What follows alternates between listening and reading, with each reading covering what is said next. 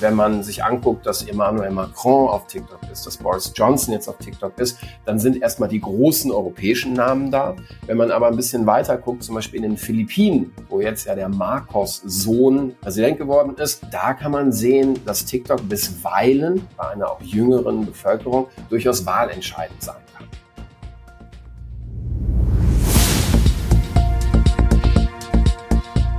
Zeit für Politik, der Podcast der Bayerischen Landeszentrale für politische Bildungsarbeit.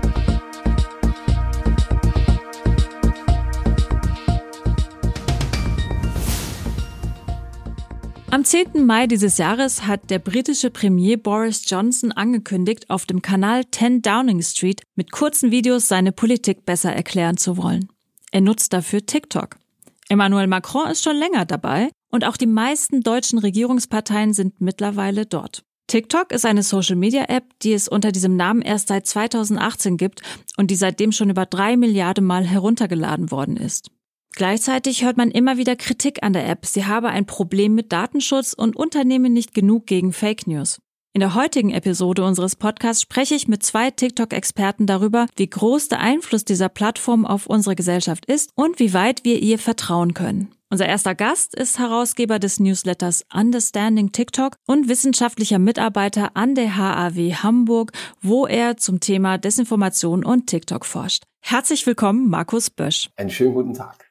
Herr Bösch, wenn Sie TikTok und die anderen bekannten Social-Media-Plattformen so wie Facebook oder Instagram ranken müssten, wo würde TikTok da aus Ihrer Sicht in puncto Beliebtheit landen? Das kommt darauf an, wen man fragt. Wenn man Leute unter 24 fragt, wäre wahrscheinlich TikTok inzwischen an der Spitze. Wenn man Leute jenseits der 50 befragen würde, wäre das sicherlich weiterhin Facebook. Was hat denn diese Plattform, was die anderen nicht haben? Einiges. Also TikTok sagt von sich selbst, wir sind gar keine Social-Media-Plattform, sondern eine Content-Plattform. Das ist schon mal ein riesiger Unterschied. Ich muss hier niemandem folgen, sondern ich öffne diese App und dann bin ich auf der sogenannten For You-Page und kann dann da durchswipen und das ist recht süchtig machend, denn hier ist ein Algorithmus und aufgrund meines Nutzungsverhalten schustert dieser Algorithmus mir die For You-Page zurecht. Das heißt, wenn ich mich jetzt für Literatur und Bücher interessiere, lande ich relativ schnell in dem äh, Phänomen BookTok und äh, kriege hier sehr viele Buchempfehlungen und Lesezirkel zum Beispiel. Wie viele solcher Talks gibt es denn? Das ist eine sehr gute Frage. Viele. Also es gibt, ich habe jetzt keine genauen Zahlen, was immer wieder erstaunlich ist, ist, wenn man äh, sich die Views und die Likes anschaut, dann sind die oft nicht nur im Milliardenbereich, sondern hier und da Bereich im Billionenbereich. Das heißt, da TikTok-Videos kurz sind, werden die ganz offensichtlich sehr, sehr oft angeschaut und einige davon auch immer und immer und immer wieder, weil man quasi äh, das Sound-Snippet so gut findet oder verstehen will, wie ein bestimmter visueller Trick angefertigt wurde. Also ähm, es wird einem hier auf jeden Fall nicht langweilig. Gibt es so ein Geheimrezept für Content Creator, wie man viral geht auf TikTok oder wie man berühmt wird? Es gibt so ein paar Plattformspezifika, an die man sich auf jeden Fall halten sollte. Beispielsweise im Unterschied zu Instagram ist das Phänomen der sogenannten Realness auf TikTok äh, sehr weit verbreitet der Content fühlt sich ganz oft ein bisschen echter an. Statt 27 Selfies zu machen und das Beste zu nehmen, hat man hier ganz viele CreatorInnen, die einfach die Kamera nehmen und da reinsprechen, gerne auch von unten gefilmt mit dem zweiten oder dritten Doppelkinn. Das ist hier vollkommen okay. Außerdem gibt es hier ein Phänomen, das schimpft sich High Density Content. Und das heißt schlicht und ergreifend, dass sich die Videoproduktionen hier durch ganz viele Schnitte, Transitions, Übergänge äh, auszeichnen, die einen immer wieder reinziehen und nicht so schnell langweilig werden. Wenn man danach lineares Fernsehen nochmal konsumiert, kommt einem das absonderlich langsam vor. Steht denn hinter TikTok auch wie ähm, so eine Art Mark Zuckerberg oder so ein Jeff Bezos wie hinter Amazon? Das ist ein ganz interessantes Phänomen, denn diese eine Person gibt es zumindest nicht mit diesem Berühmtheitsgrad. TikTok ist ja vom Unternehmen ByteDance. Dieses wiederum kommt eigentlich ursprünglich aus China.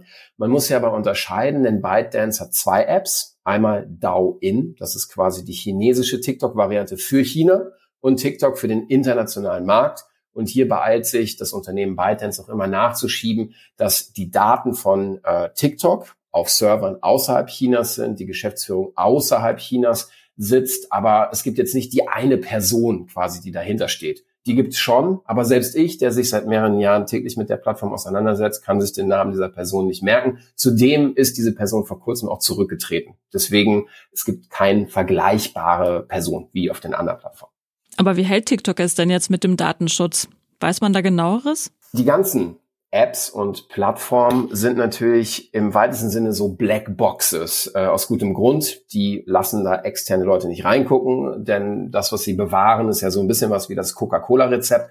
Auch das liegt in einem Safe. Man kann aber, wenn man die alle gängigen Untersuchungen sich anguckt, kann man sehen, dass TikTok ganz offensichtlich mh, hm, mit den Daten nichts anderes macht als alle anderen Plattformen auch. Das heißt, wenn ich mein Telefon öffne und diese App nutze, werden so viele Daten wie möglich natürlich ähm, gesehen. Also wie lange verbringe ich Zeit auf der Plattform, was gucke ich mir da an, was like ich, was teile ich. Das sind ja alles Daten, die auch den Algorithmus befeuern im Nutzer-Nutzerinnen-Sinne. Aber natürlich nimmt ähm, die App auch Daten wie die äh, IP-Adresse, also wo sitze ich gerade. Äh, und wenn man das doof findet, dann darf man natürlich letztlich auf seinem Smartphone keinerlei Apps nutzen, denn das machen eigentlich alle Apps. Also Facebook und so weiter machen das genauso. Ja, auf jeden Fall. Auch Facebook weiß natürlich, wo Nutzerinnen und Nutzer sitzen. Dementsprechend werden ja Sprachanpassungen gemacht oder Inhalte werden unterschiedlich ausgespielt. Das machen Facebook und andere machen das genauso. Wie finanziert sich TikTok dann? TikTok finanziert sich ähm, unter anderem aus Werbung, denn die Plattform ist ja super erfolgreich mit inzwischen mehr als einer Milliarde aktiver Nutzerinnen und Nutzer. In Deutschland sind es so knapp 16 Millionen. Das heißt, das ist super interessant auch für Werbetreibende jedweder Art. Alle großen Marken sind inzwischen äh, auf der Plattform vertreten. Darunter auch beispielsweise, wenn man es eine Sache rauspicken will, Kaufland investiert unglaublich viel Geld, um Werbung auf TikTok zu platzieren, um eine nachwachsende Zielgruppe auch morgen noch in Supermärkte rein zu führen. Und neben diesen ganzen Unternehmen gibt es ja auch ganz viele Parteien und Politiker und Politikerinnen, die jetzt auch TikTok für sich entdeckt haben. Wie erfolgreich ist denn deren Arbeit auf TikTok momentan? Da muss man äh, unterscheiden. Also erstmal ist der Fakt, dass äh, fünf von sieben Fraktionen im Bundestag, wenn man CDU und CSU einzeln zählt, dass die da sind, ist an sich natürlich schon mal relevant, weil man sagt, okay, die sind da nicht, weil sie zu viel Zeit haben, sondern weil sie hier Wählerinnen, jungen Wählerinnen und Wähler oder Wählerinnen und Wähler von morgen erreichen wollen. Und dann kommt es ein bisschen auf den Kontext drauf an. Wenn man sich anguckt, dass Emmanuel Macron auf TikTok ist, dass Boris Johnson jetzt auf TikTok ist, dann sind erstmal die großen europäischen Namen da. Wenn man aber ein bisschen weiter guckt, zum Beispiel in den Philippinen, wo jetzt ja der Marcos Sohn Präsident geworden ist, da kann man sehen, dass TikTok bisweilen bei einer auch jüngeren Bevölkerung durchaus wahlentscheidend sein Darauf würde ich gerne zurückkommen. Also wie groß ist denn die Macht von TikTok, was so politische Bewegungen angeht? Sagen wir mal im Vergleich zu Twitter, wo vor einigen Jahren man gesagt hat, dass der arabische Frühling ohne Twitter gar nicht diese Öffentlichkeit bekommen hätte. Mm, da können wir jetzt zum Beispiel beobachten, dass beim Krieg in der Ukraine TikTok ein zentraler Ort war, wo Augenzeugenberichte, aber auch Truppenbewegungen etc. dokumentiert wurden und damit äh, wurde TikTok Teil von einem Informationskrieg sowohl die Ukraine als auch die russische Seite haben strategisch ähm, Desinformationskampagnen auf der Plattform gefahren, die dann wiederum auch öffentliche Meinungen durchaus bestimmen können. Also TikTok ist da zu einem relevanten Faktor und zu einem ja, relevanten Ort geworden, den man nicht länger ignorieren sollte. Wie groß ist dann die äh, Fake News Gefahr auf TikTok? Ist sie größer als auf anderen Plattformen? Letztlich finden sich Falschinformationen auf allen Medienformen auch äh, in unserem heiligen linearen Fernsehen in Deutschland beispielsweise gibt es durchaus einige Falschnachrichten, die verbreitet werden. So gab es zum Beispiel, ich möchte es kurz rauspicken, äh, bei TikTok gab es eine von Facebook finanzierte Kampagne, wo eine von Facebook beauftragte Agentur schlechte Nachrichten über TikTok in Medien reinbringen sollte. Und sehr viele Medien in den USA, aber auch in Deutschland, unter anderem auch die FAZ, haben sehr dankbar über Phänomene wie zerstörte ähm, Schultoiletten etc. berichtet, an denen sei jetzt TikTok schuld. Und wenn man das aber zurückverfolgt, kann man sehen, dass das explizit im Briefing dieser Agentur drin stand. Also diese Agentur hat sich quasi an Medienanbieter gewendet und hat gesagt, habt ihr das schon gehört? Da werden die Schultoiletten zerstört und TikTok ist daran schuld. Also da muss man auch mal sehen, äh, mit welcher Absicht so Informationen wohin geleitet werden. Die Gefahr für Falschnachrichten auf allen Plattformen gegeben. Auf TikTok äh, gab es jetzt aber wiederum einige Plattformspezifika, die auch dazu geführt haben, dass beispielsweise im Ukraine-Krieg viele Falschinformationen sich verbreitet haben. Denn bei TikTok ist sehr viel Sound getrieben. Es läuft unglaublich viel über Musik und Sounds. Und diese Sounds kann ich als Nutzerin oder Nutzer remixen. Ich nehme einfach einen Sound und lege ein neues Video da drauf. Das ist äh, für die Verbreitung von Popmusik sehr praktisch. Wenn ich allerdings die Sounds von Schüssen und Schreien nehme und dann ein verwackeltes Handyvideo aus dem Fenster filme, dann sieht das natürlich für Nutzerinnen und Nutzer so aus, als ob ich mich jetzt in einem Kriegsgebiet äh, befinde. Muss ich aber nicht. Und äh, solche Videos gab es sehr, sehr, sehr viele. Es gab auch einige falsche Livestreams, wo Menschen quasi gesagt haben, Hilfe, ich bin in der Ukraine, ich streame jetzt hier live aus einer U-Bahn, äh, spendet mir noch bitte Geld. Und ähm, das ist natürlich ein sehr unschönes Phänomen. Daran ist jetzt aber nicht per se TikTok schuld. Wie funktioniert denn da die Moderation auf TikTok? Wird überhaupt moderiert oder auf welche Art? Absolut. TikTok hat genau wie alle anderen Plattformen erstmal ein riesiges Moderationsteam. Also da sitzen wirklich Menschen, von Subunternehmen, also Zehntausende, die sich jeden Tag Inhalte angucken. Ein katastrophaler Job natürlich, der sehr schnell auch zu Erschöpfungserscheinungen, Burnout oder Depressionen führen kann, wenn man acht Stunden am Tag nichts anderes tut, als sich ja den hässlichen Teil äh, der Menschheit auf Plattformen anzuschauen. Auf der anderen Seite gibt es aber auch automatisierte äh, äh, Möglichkeiten. Beispielsweise geht da so ein Bilderkennungsdienst drüber, wie bei Facebook und Instagram auch. Und wenn dann entblößte primäre Geschlechtsorgane zu sehen sind, dann wird auch automatisiert äh, gesperrt. Und das kann ich auf jeden Fall aus eigener Erfahrung erzählen. Ich habe mal eine Augmented Reality App, eine medizinische App ausprobieren wollen, womit man so ein Skelett sich in den Raum stellen kann. Und leider, da habe ich nicht drauf geachtet, hatte dieses Skelett auch einen Penis. Und daraufhin wurde dieses TikTok-Video sofort gesperrt. Dabei ging es mir nur darum zu zeigen, wow, man kann ein digitales Objekt in den Raum stellen und drumherum laufen. Für die Schulbildung ja auch sehr geeignet. Jetzt haben Menschen nun mal primäre Geschlechtsteile, aber die haben ganz offensichtlich nichts auf Plattform verloren, zumindest nicht auf Facebook, Instagram oder TikTok. Aber man hört ja dann äh, trotzdem, dass es passieren kann, dass gerade junge Menschen in so Blasen hineingeraten, wo es um Self-Harm geht, also Selbstverletzung, Umritzen oder auch Selbstmord oder Gewalt gegen Frauen, sexistische Inhalte. Da scheint der TikTok vielleicht noch nicht genug zu tun. Es gibt diese Probleme absolut erstmal auf allen Plattformen und natürlich auch ganz ohne Plattform. Auch äh, ohne Plattform kann ich im Gespräch mit Freundinnen, Freunden, Bekannten in so thematische Blasen reingeraten. Das ist dann eine Seite der Medaille. Die andere Seite der Medaille ist, dass auf diesen Plattformen natürlich auch unglaublich viel Self-Empowerment stattfindet. Hier können beispielsweise queere Menschen oder generell Menschen aus der LGBTQIA-Plus-Community Verbündete finden oder überhaupt erstmal zu sich selbst finden. Ich finde das immer wichtig, dass man da beide Seiten auch aufzeigt. Das Ganze ist wie immer im Leben. Es gibt eine gute und eine schlechte Seite. Muss die Plattform oder müssen alle Plattformen mehr machen, um Nutzerinnen und Nutzer zu schützen? Ja, auf jeden Fall. Aber man muss hier auch sagen, dass die Plattformen nicht untätig sind. Also es gibt immer wieder beispielsweise neue Hashtags, die genutzt werden, die dann aber auch von der Plattform unterbunden werden. Und es ist auch kein einfacher Job, denn letztlich ist es ja hier auch eine Diskussion Meinungsfreiheit versus Schutz. Und diese Debatte wird jetzt auch außerhalb von Plattformen geführt und ähm, die ist halt nicht so einfach. Man kann meiner Ansicht nach nicht den Finger auf eine Plattform wie TikTok richten und ähm, kann sagen, ich habe aber gesehen, es gibt das hier und das ist böse und das muss alles sofort unterbunden werden. Wir haben ja viele Lehrkräfte, die diesen Podcast hören. Also was würden Sie denen raten? Wie geht man mit Jugendlichen um, die TikTok süchtig sind oder TikTok ganz viel nutzen? Ja, zuerst mal braucht man natürlich ein Grundverständnis von der Plattform und eine Methode, die ich sehr gewinnbringend finde, die auch im akademischen Kontext zunehmend genutzt wird, ist sich schlicht und ergreifend mit einer Person hinzusetzen und sich TikTok erstmal zeigen zu lassen, diese Welt zeigen zu lassen. Denn natürlich kann ich mir die App runterladen und selber gucken, aber da werde ich bisweilen niemals auf einer For You-Page eines, sagen wir, 15-Jährigen oder einer 15-Jährigen sein. Deswegen würde ich dringend dazu anraten, sich wirklich auch quasi passiv sich hinzusetzen und sich das einfach mal zeigen zu lassen, um ein Gefühl dafür zu kriegen. Und natürlich kann es dann auch nicht schaden, selber mal äh, da reinzugucken. Ich habe letztens auf TikTok erfahren, dass äh, es seit kurzem mehr Nutzer gibt, die über 30 Jahre alt sind als unter 30. Wandern die ersten Jugendlichen auch schon ab? das ist eine sehr gute ähm, Frage. Ganz generell kann man bei den meisten Plattformen ja feststellen, dass die Jungen starten. Facebook am Anfang war ausschließlich für College-Studierende und danach durchaltern. Facebook ist jetzt bei den Very Late Adoptern und Silver Surfern angekommen. TikTok altert genau wie Instagram durch, bewegt sich im Moment in die Mitte der Gesellschaft. Äh, was mir noch nicht untergekommen ist in meiner Recherche, ist jetzt so eine ähm, ähm, Abflussbewegung quasi.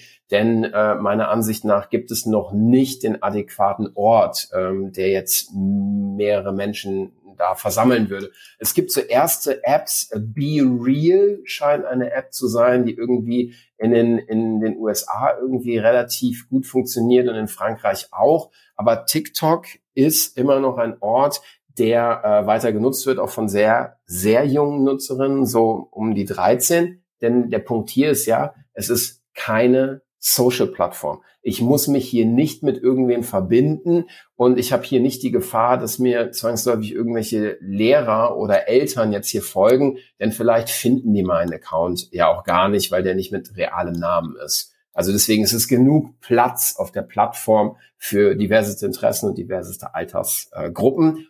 Und dann wiederum gibt es ja auch das generationsübergreifende Phänomen, äh, beispielsweise ein Nutzer, Brian, der jenseits der 70 ist, der ähm, auf TikTok von sehr vielen, sehr jungen Menschen unglaublich viele Dinge gefragt wird aus dem 20. Jahrhundert zu seinem Leben und da äh, Auskunft gibt. Und ähm, da reichen sich quasi die Generationen bei TikTok hier und da auch die Hand. Jetzt noch äh, zum Schluss vielleicht äh, eine Prognose von Ihnen. Wie glauben Sie, entwickelt sich TikTok in den nächsten Jahren weiter? Ich kann natürlich auch nicht in die Zukunft gucken. Was ich glaube, ist, TikTok ist keine Eintagsfliege. TikTok wird auf jeden Fall uns noch weiterhin beschäftigen. Das andere ist, dass mit Douyin, der chinesischen Variante, so etwas wie die große Schwester von TikTok ja da ist, wo man ein bisschen gucken kann, wo bewegt sich Douyin hin. Und Douyin hat beispielsweise jetzt auch ganz viel längere Inhalte. Die Maximalgrenze von TikTok sind im Moment zehn Minuten. Ich kann mir durchaus vorstellen, dass TikTok hier eher YouTube angreifen wird und dann vielleicht ähm, so eine App sein wird, die man für kurze, snackable Content-Sachen nutzt, aber eben auch für längere Videos auf querformatigen Geräten. Ja, und YouTube hat ja jetzt auch dieses Format äh, Shorts eingeführt, wo es kürzeren Snackable-Content gibt. Das heißt, sie bewegen sich beide aufeinander zu. Ja, im Moment kopiert jede App und jede Plattform ein bisschen die andere. TikTok ist ja vorangeschritten und nach dem unglaublichen Erfolg gibt es jetzt ähm, auch Reels bei Instagram und bei Facebook, also quasi eine TikTok-Kopie und es bleibt jetzt auf jeden Fall spannend, sich anzuschauen, wo sich das Ganze hinentwickelt. Und dann müssen wir einfach in fünf Jahren nochmal reden und gucken, was es dann so gibt. Dann machen wir das doch, Herr Bösch. Vielen Dank für dieses Interview. Sehr gerne. 13. Mai 2027. Wir sprechen uns wieder. Unser nächster Gast ist selbst Content Creator auf TikTok und er hat dort über 44.000 Follower. Er stellt vor allem Videos zum Thema LGBTIQ und alles, was mit queerem Leben zu tun hat und zu politischen Themen. Außerdem moderiert er unter anderem das Videoformat ganz konkret der Bayerischen Landeszentrale. Und weil Maxi Pichelmeier und ich uns gut kennen, werden wir uns bei diesem Interview duzen. Hallo Maxi. Hallo Shirin, danke, dass ich da sein darf. Für wen machst du denn deine Videos hauptsächlich? Für junge Menschen eigentlich. Also ich habe das Gefühl, auf TikTok sind deutlich mehr junge Menschen auch unterwegs als auf Instagram und für die mache ich meine Videos auch. Also ich dachte mir, und das war so mein hehres Ziel am Anfang, als ich angefangen habe im Oktober 2020, dass ich das so ein bisschen machen will für Menschen, die vielleicht 13, 14, 15, 16 sind, irgendwie noch ungeoutet, ähm, weil sie sich vielleicht auch noch gar nicht sicher sind, welche Sexualität, vielleicht auch welche geschlechtliche Identität sie haben und das irgendwie noch herausfinden wollen. Und da wollte ich einfach auf TikTok jemand sein, der ihnen da Infos zur Hand gibt, aber vielleicht auch Tipps, vielleicht auch eigene Geschichten, eigene Erlebnisse erzählt, weil ich das Gefühl hatte, dass es in meinem Alter, als ich 14, 15, 16 war, ich bin jetzt 27, ich weiß gar nicht, ob ich das so laut sagen darf, aber in meinem Alter, glaube ich, gab es auf jeden Fall nicht so viele Vorbilder, an die ich mich irgendwie hätte wenden können. Ist TikTok so eine Art Glücksfall für Menschen, also zum Beispiel für queere Menschen, die sich Gehör verschaffen wollen? Glücksfall wäre mir zu rein positiv betrachtet. Ich würde sagen, es ist auf jeden Fall eine sehr passende Möglichkeit, auch sich zu vernetzen, weil du auf TikTok super schnell, ich glaube innerhalb von zwei, drei Minuten in bestimmte Bubbles geraten kannst. Und wenn dann der Algorithmus in Anführungszeichen checkt, was deine Vorlieben sind, deine Hobbys, ähm, vielleicht auch deine politischen Einstellungen, ähm, nicht nur vielleicht, auf jeden Fall auch, dann ähm, spielt er dir immer mehr Videos aus, die dazu passen. Und wenn du dich für queere Themen interessierst, bist du dann da auf jeden Fall sehr gut aufgehoben in dem Sinn, dass dir immer mehr CreatorInnen gezeigt werden, die ähm, queeren Content machen, die dich mit Themen da versorgen. Ähm, gleichzeitig, und deswegen habe ich es vorhin eingeschränkt gesehen, ist natürlich auch die Chance groß, dass du in irgendwelche Hate-Bubbles landest.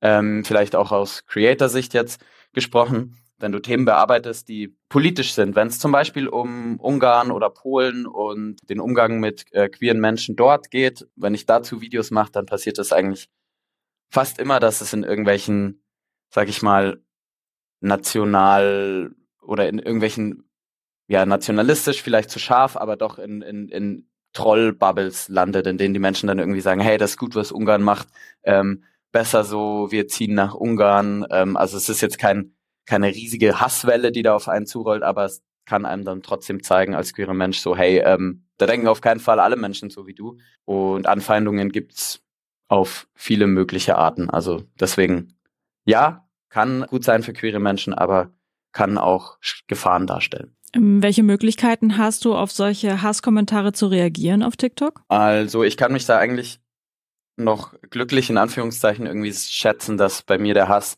nie so persönlich wird. Also ich werde nicht persönlich, in der Regel nicht persönlich angefeindet oder beleidigt, sondern das ist dann eher so generell eine Anti-Haltung gegenüber queeren Themen. Ähm, aber es gibt schon die Möglichkeit, Kommentare auch zu melden, Konten einzuschränken. Also ich glaube, da ist TikTok ähnlich aufgestellt wie andere Social-Media-Apps. Man kann auf TikTok gezielte Kommentare aber auch mit einem Video beantworten. Also wenn du jetzt sagst, du willst dich inhaltlich damit auseinandersetzen, dann kannst du ein eigenes Video drehen und dieser Kommentar wird angepinnt. Er ist dann einsehbar für alle, auch für den Menschen, der den Kommentar gepostet hat.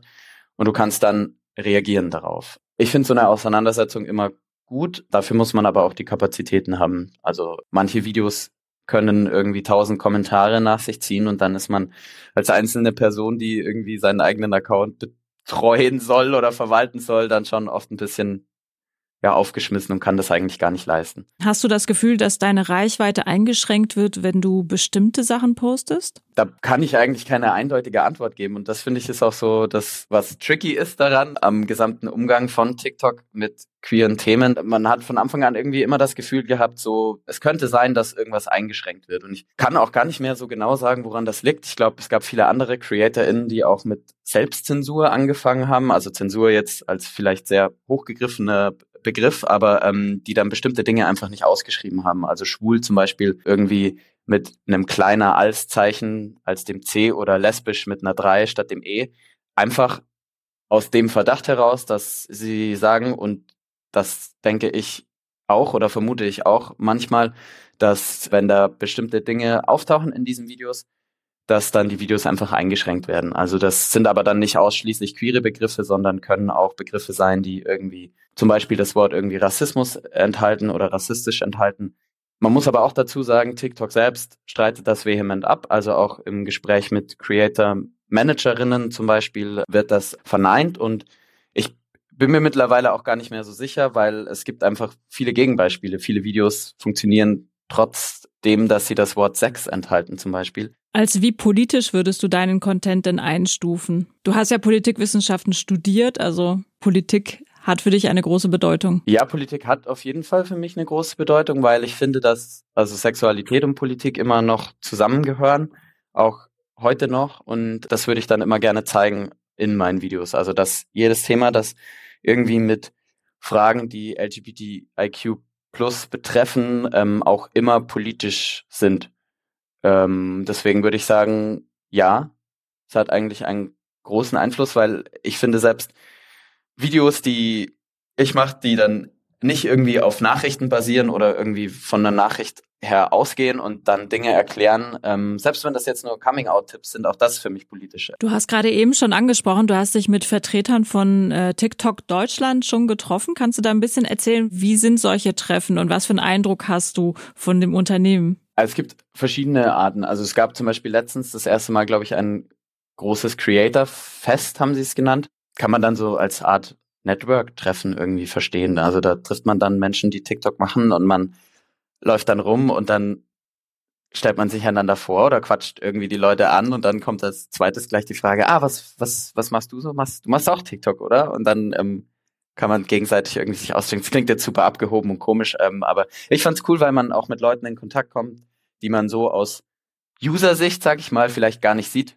Also die machen komplett andere Sachen, die machen irgendwie Gaming und ähm, du selber machst irgendwie queere Themen und man trifft sich dann dort und kann sich austauschen. Es gibt aber auch Online-Calls zum Beispiel, die dann, glaube ich, funktionieren, weil ähm, es dieses Creator-Programm gibt. Also ich meine, dass die daran gebunden sind, an das man sich anmelden kann und dann kann man dort sich austauschen. Das war dann so ein halbstündiger Call, da spricht man dann darüber, dass man irgendwie das Gefühl hat, ein paar Dinge funktionieren nicht. Und dann hatte ich das Gefühl, dass äh, die Creator-Managerin so ein bisschen magisch auf ihrem PC Dinge angucken können und dann ein Feedback geben, das einem mehr oder weniger dann irgendwie helfen kann. Also ich glaube, vieles dort ist auch eher so eine Anleitung zum selbst ausprobieren und auch, dass das Ganze so ein bisschen als Motivation auch gesehen wird, weiter was zu machen. Und da muss ich schon sagen, dass ich das eigentlich schon gut finde, dass selbst Menschen wie ich mit meiner im Vergleich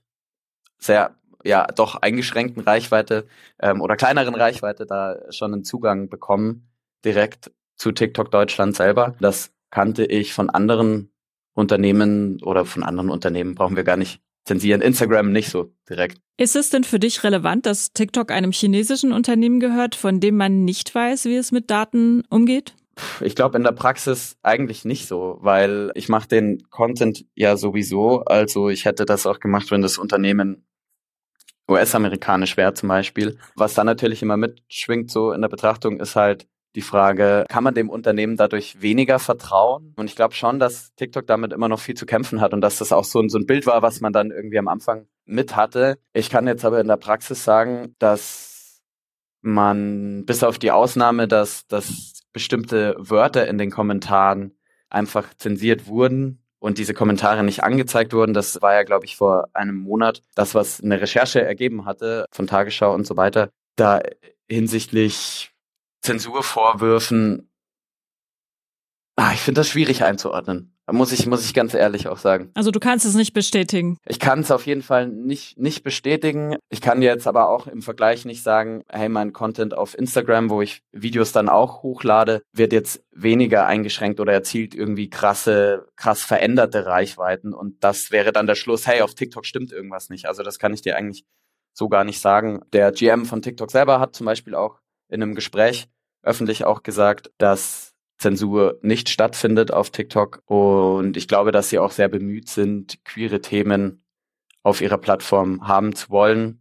Äh, muss man dann natürlich in der Praxis immer schauen, wie das aussieht, wie die Reichweiten kommen, wie, wie der Umgang mit Hate Speech ist, wie gesund das ist für CreatorInnen selber. Ich glaube, der Wille ist aber auf jeden Fall da von Seiten von TikTok. Aber du siehst auf jeden Fall noch Luft nach oben, also dass TikTok noch Dinge verändern sollte. Ja, ich glaube, also Methoden wie einfach Kommentare zu blockieren nur weil sie bestimmte Wörter enthalten, ohne das den Leuten mitzuteilen. Das geht einfach überhaupt nicht, weil so kann ich einfach auch nicht kommentieren mit UserInnen, kann, wenn da jetzt irgendwas kommt, ähm, mich nicht inhaltlich auseinandersetzen. Das hat ja dann auch eine Außenwirkung auf Leute, die draufschauen. Die sehen dann, hey, da wird nicht reagiert oder hey, ich kann den einfach beleidigen oder irgendwie was komisches schreiben und mein Kommentar wird einfach nicht aufgegriffen. Das, das geht nicht. Das schafft verschiedene Realitäten irgendwie. Mein TikTok-Feed, mein Kommentar-Feed sieht anders aus als deiner und ich weiß gar nicht wie.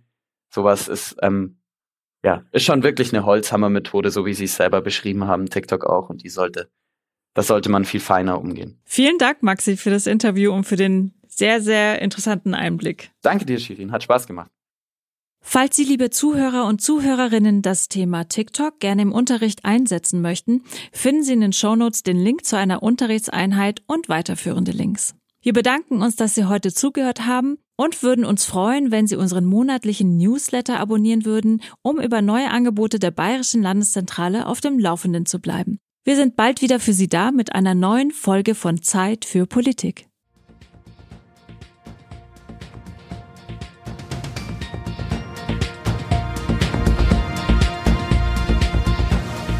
Für mehr Informationen und Tipps besuchen Sie uns auf www.blz.bayern.de.